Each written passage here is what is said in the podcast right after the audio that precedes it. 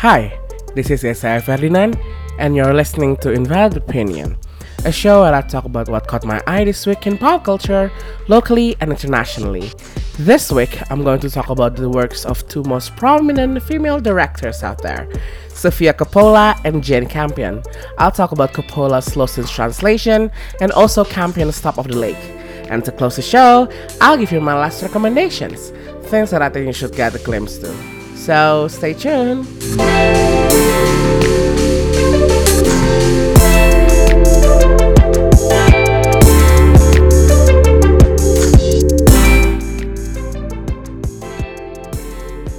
Now, this episode is a bit of a tribute uh, after Sofia Coppola uh, became the second woman to win the Best Director category in Cannes. Her movie Beguiled, The Beguiled is a triumph, as I've read, in this year's Cannes, but because it hasn't been released yet, I want to talk about the most prominent work of Sofia Coppola, which is the Lost in Translation. Uh, Lost in Translation is, I think, one of the best example of Sofia Coppola's work. Uh, not just because it was one of the earlier works of Sofia Coppola, but also because it was one of her most acclaimed work, and to me, one of the best Sofia Coppola movies out there. Um, Lost in Translation is a story about an aging actor, Bob, and a college graduate, Charlotte, who bonded in Tokyo, a town or in a country, Japan, Japan that they have no one with and they did not speak the language and it was interesting to see how they befriend each other and keep each other company in a country and a town that are so foreign for them. Um, this is Sofia, as I said, most prominent work. Uh, Lost in Translation won the Oscars for origi- original screenplay in 2004, making the Coppolas eh, as the second family with three generations winner of Oscars. One is Francis, and then Roman, and then her, and the other family is the Huston family. Um, this to me is a very meaningful movie for myself, of course. Uh, the first time I've watched the Lost in Translation is back when I was in high school. I did not care about this movie at all because I think it's boring and it's so slow, and I did not have, I did not have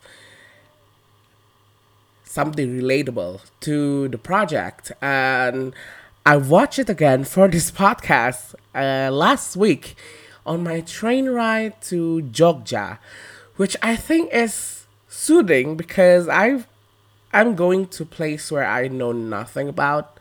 First of all, I don't have a family in there. I have a family outside the city, but not in Jogja. I was solo traveling in a sense. So I was alone and I get this movie when I watch this. I even teared up in some of the scenes, but in some ways I get it. Uh, it took me a while to adjust to this movie because this movie is so quiet, yet at the same time speaks a lot about this character's modern life in a city that they barely know about. Um, we get a glimpse of their daily life in Tokyo. Uh, Charlotte finds her time with uh, that I think also makes her uh, more developed as a human being after seeing more cultural places in Japan, their temples, historical buildings.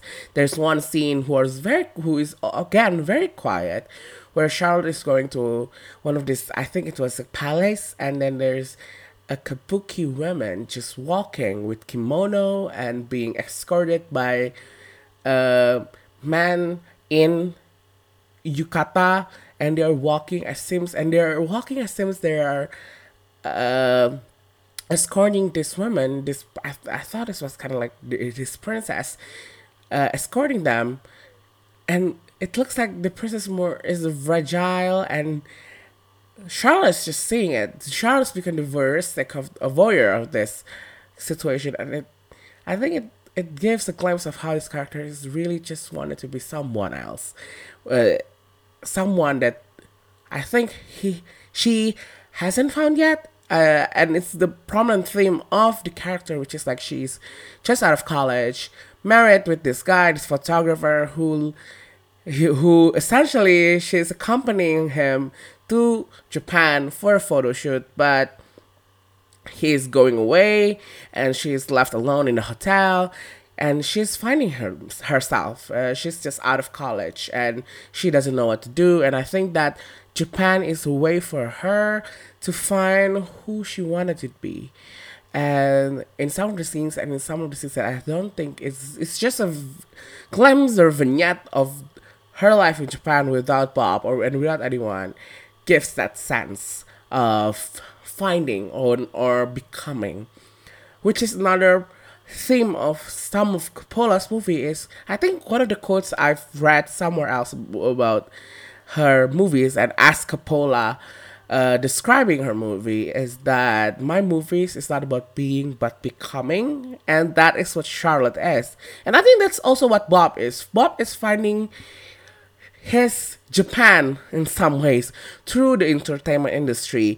She he is uh paid to be a spokesperson for this uh, Scotch companies in Japan, and she, is becoming, and he's really just having a photo shoot with photographers who cannot speak in English, and her translator is basically just simplifying the essence of what he's saying, and the photographers are saying, and I think that is the most hilarious thing I've seen in a while. In a movie that doesn't ha- allow much comedy broad comedy, I guess, and that is, I think, one of the most funniest thing I've seen in a movie, and also one there's one of the scenes were uh, it's called the Japanese Johnny Carson scene, in which Bob is being interviewed by what essentially is the Johnny Carson of Japanese of the Japan, which I guess means that he, he is one of the most a prominent talk show host in the country. And it's just so absurd that at the same time really captures what Japanese. You need to watch this movie and watch that scene and saw that that is the car. It's not. It's almost a caricature of what Japanese entertainment industry is, but at the same time, I think it's a real show. It imitates from a real show. And I think Bob is not accustomed to that. There's that culture shock moment that is so great that awkwardness from Bob and the host, and also the translator who needs to translate what's the host saying, to me is, I think, one of the broadest comedy in the movie because Bill Murray in here is so amazing. I think Bill Murray is known for her broad, his broad comedy in Saturday Night Live, but I think this is one of the most controlled yet at the same time boldest uh, performance from Bill Murray. And Bill Murray is one is the muse of the mo- of the movie. Um, Sofia Coppola has been saying that without Bill Murray, there is no movie, because essentially, uh, she was her muse, he was her muse, and uh, even in the speech when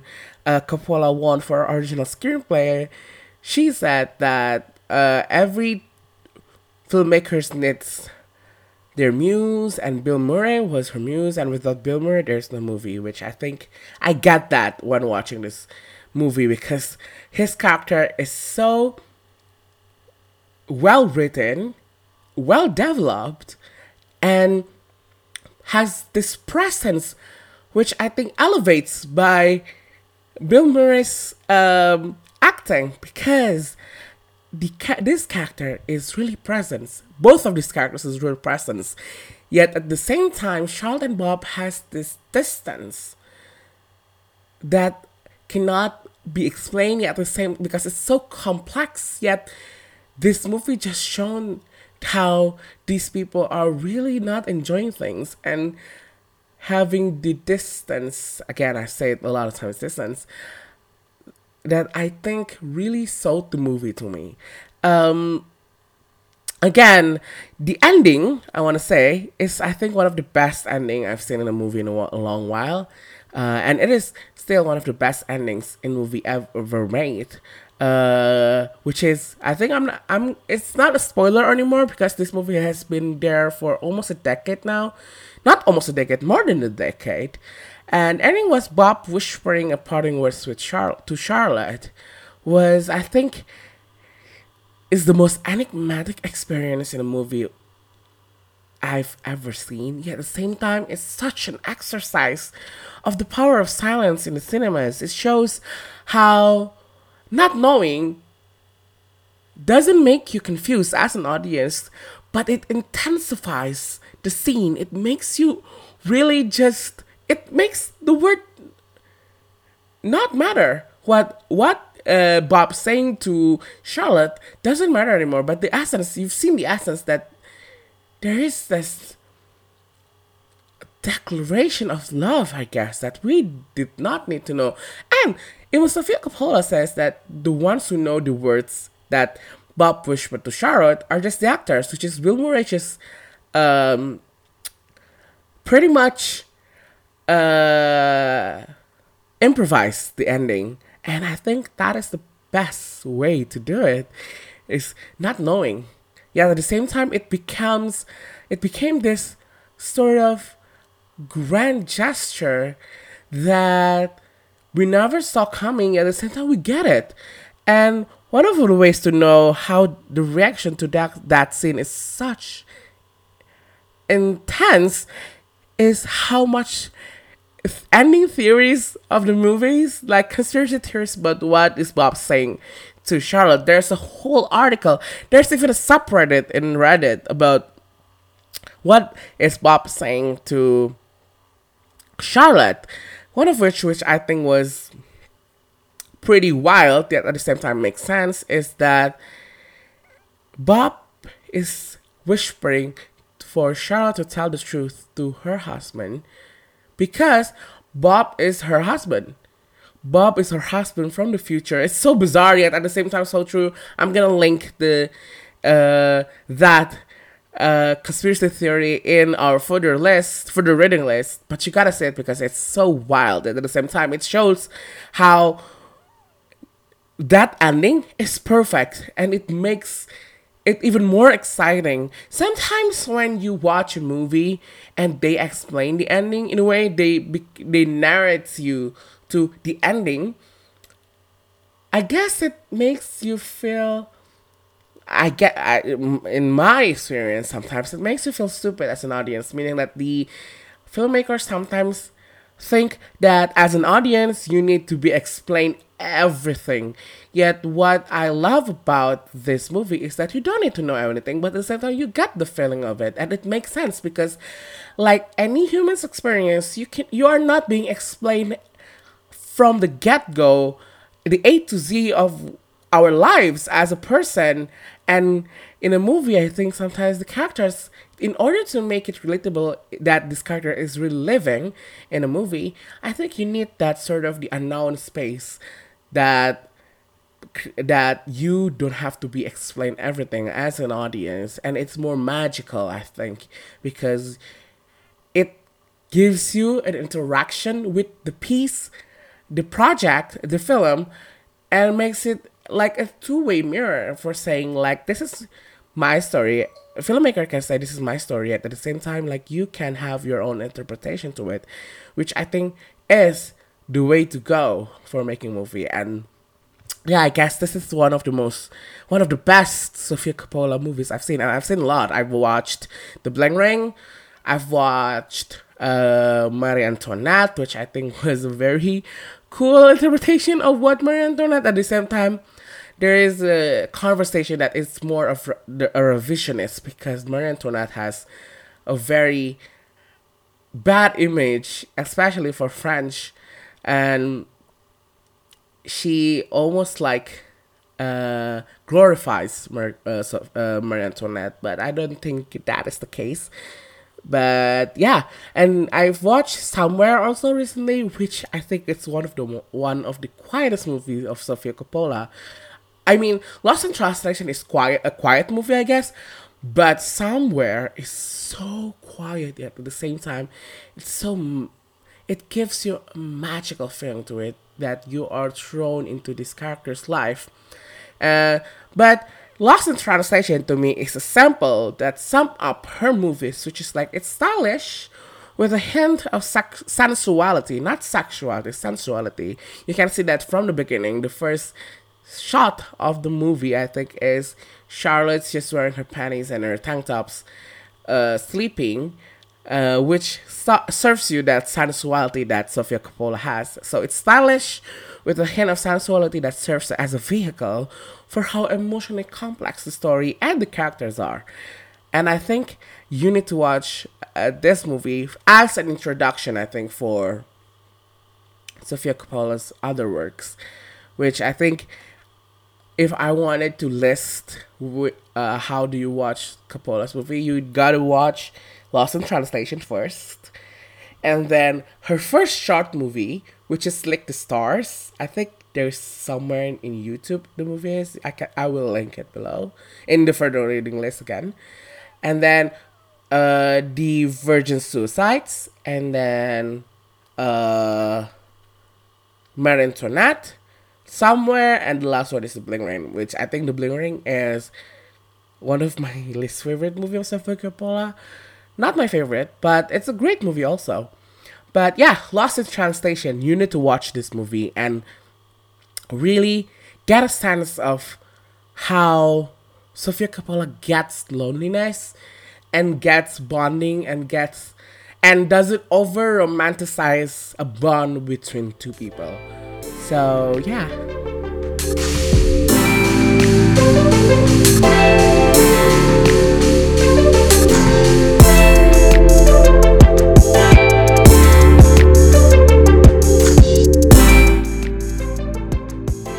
Now, the second topic that I want to talk about is a work from Jane Campion. Jane Campion is the first director to win the Best Director in Cannes, the first woman, sorry, and still the only woman to win a Palme d'Or for her movie.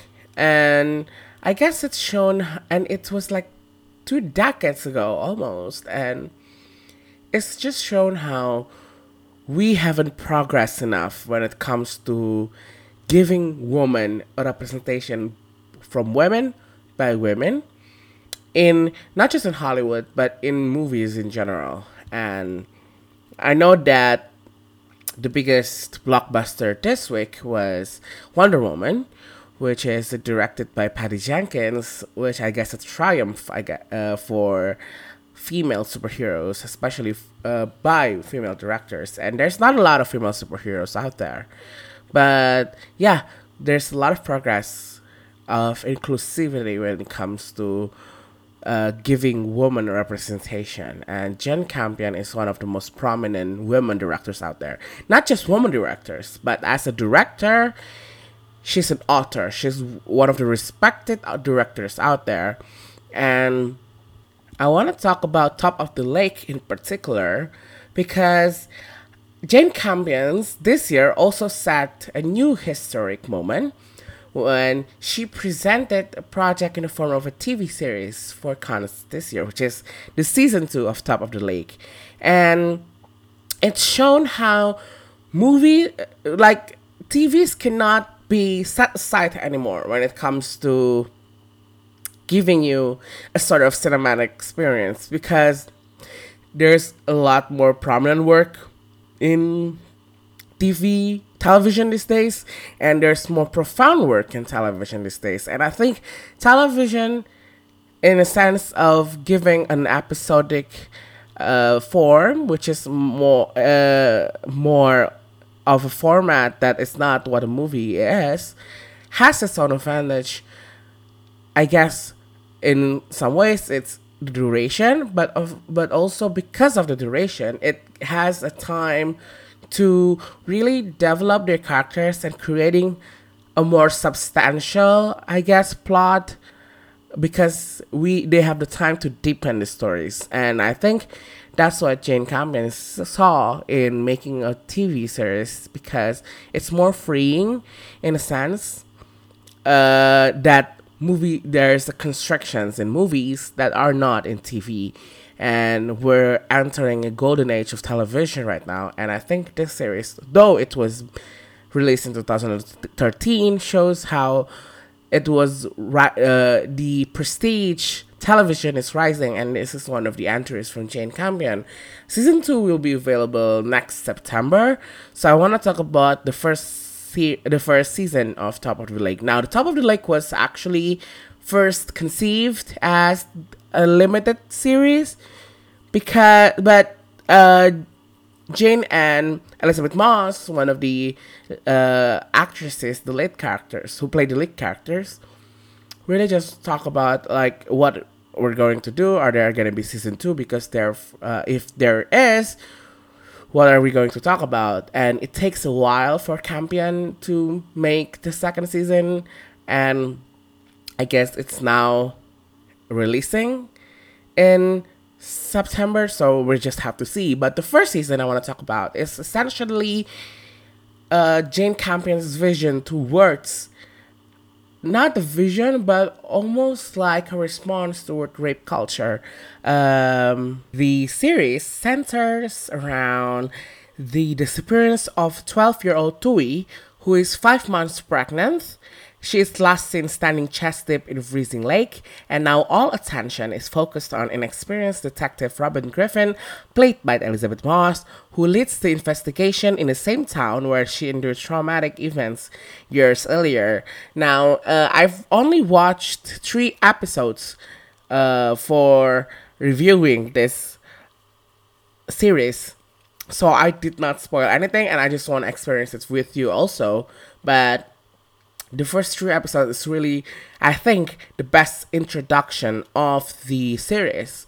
When I watched the first episode, I cannot help myself to remember about Twin Peaks, which has almost the same theme and has a bit of a resemblance when it comes to plotting. Uh, there's also a girl who's disappeared from a town, and the town is pretty weird. Although Twin Peaks, uh, found itself in direction which is very Lynchian, a more surrealistic approach of the genre. Jane Campion's approach towards this mystery genre is more of a bleak and or kind of uh, like more darker experience of uh, this uh, mystery of disappearance of a person in a town. Now, this town is a bit weird. There's two events I think who I don't think it correlates as much. Uh, the first one is the disappearance of Tui, and then there's a group of women commuting to Paradise, one of the land in the small town, which these women led by, I guess we can say, as a spiritual leader called GJ. GJ? Yeah, GJ played by the always delightful Holly Hunter. And these events are looking as though as it's like two different events coming to this town. I don't know if there is a correlation in the future episodes, although this is a seven episode limited series and it really just doesn't dwell on its plots a lot, which is strange because if this is a full season, meaning like there is like 10 or 12 episodes, I get if you want to pluck into other characters and really just make the plot, which is finding this girl, as a sidebar. But in the first three hours of the movie, I think almost 70% of the time it's not talking about the a character Tui's missing and people just finding this character. But a lot of it more so is just cherry picking these characters from the town and really just zooming in to them and saw like who are they like why they are really this way one of which is the character played by uh Peter Mullan, which is Matt Mitcham, a Scotsman and head of Mitcham family. Now, I don't think he's a villain in this series, but there is a character whiplash from the first and the second episode in which he is so vilified and he's like the epitome of like macho man who doesn't give a shit about what she wants to do like she's breaking rules but in the third episode there is a bit more vulnerability when it comes to this character how he has a darker past and he has a bit of an issue with her mother, his mother, and I think that gets me confused a bit. But at the same time, there is that character development who you did not expect, which is such a Jane Campion thing about it. And Elisabeth Moss is sublime, I think, as Robin Griffin. Although, I got to say this, I did not think that the character is supposed to be Australian because Moss's uh, accent is a bit on and off sometimes. There is sometimes there is a, a scene where she talks in pretty much uh, like uh, an Australian accent, but at the same time, at the first episode, I did not see that. I thought he was an, she was an American, but then I found out that she is a detective in Sydney, specializing in sexual assault, who are bringing up to this case in which I did not get that that she is Australian, but I guess she is. And this character, I think, has a lot more bleaker underlying issues that we did not see. Maybe in the future episodes, uh, we're going to see the origin story of this character because I guess there is this weird uh, issues in the past with her uh, ex boyfriend, which is John Mitcham, another one who is prominent in the series.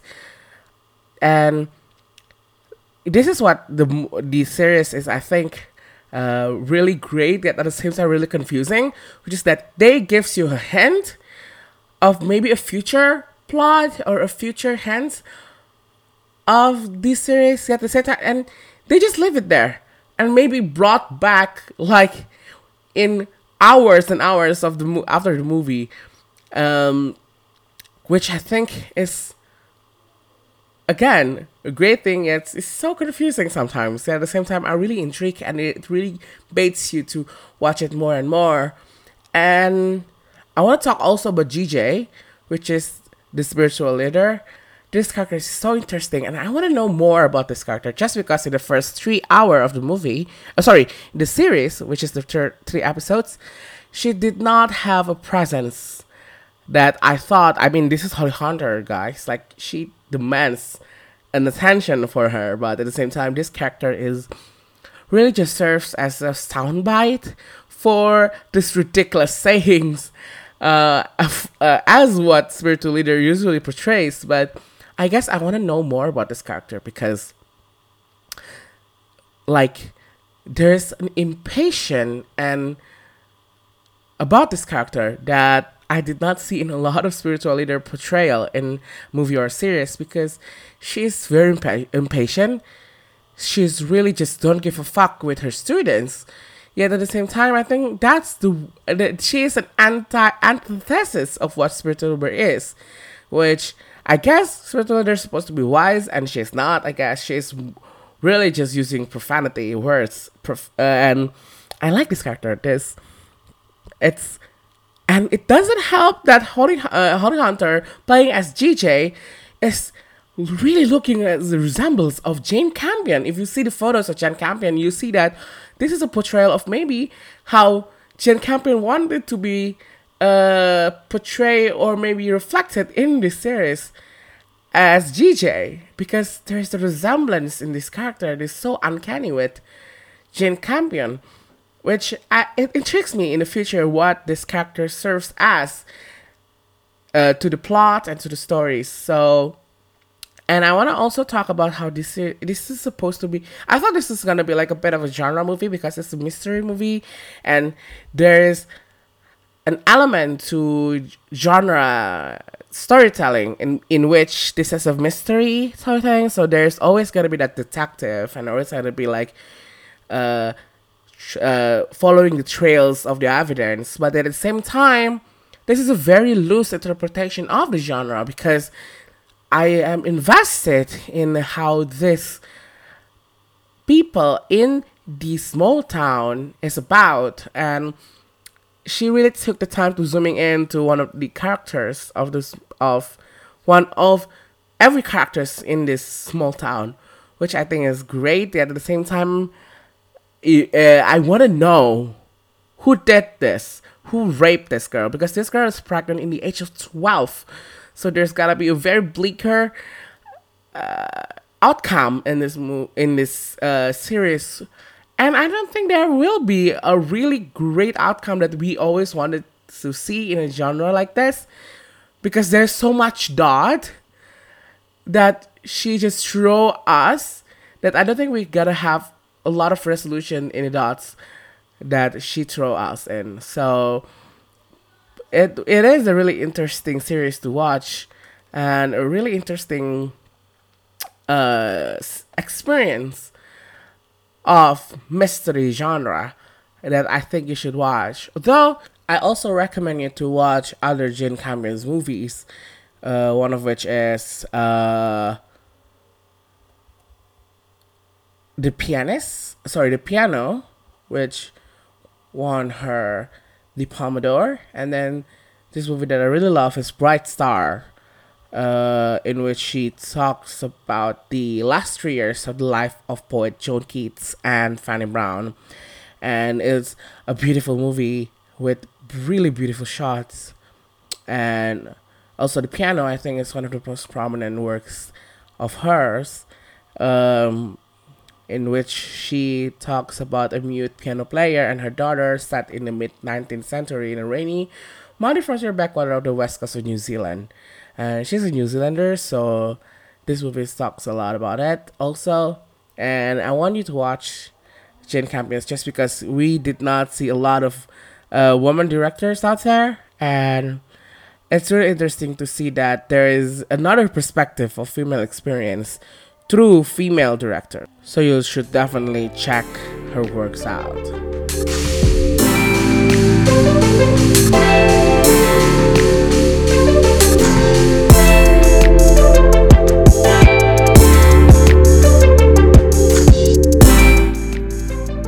for my last recommendation this week, I only have one recommendation, which is an Instagram account that I discovered while I was in a train ride going to Jakarta, which the Instagram account is called Scenic Simpson, Scenic underscore Simpson. In the bio, it says it's dedicated to showing the most beautiful scenes, colors, sets, and abstract compositions from The Simpsons from season 1 to 10. And it is every single post in this uh, account is really just dedicated to really just the most scenic, I guess, shots in every Simpson episode. And they're so beautiful. I did not think that Simpson, The Simpsons, which is a silly cartoon, have this scenic at yet at the same time very colorful, muted colors um, scenes and yeah, it's just a weirdly, weirdly delightful account on Instagram. So you might want to follow that. So that is my last recommendation for this week. And that is the end of the show. You can check the further reading list for every topic this week on the website www.invalidopinion.id and tell us what you think on our Instagram page at invalid.opinion or you can post your thought on Facebook on facebook.com slash opinion invalid. I'll see you guys in the next episode and please take my word with a grain of salt.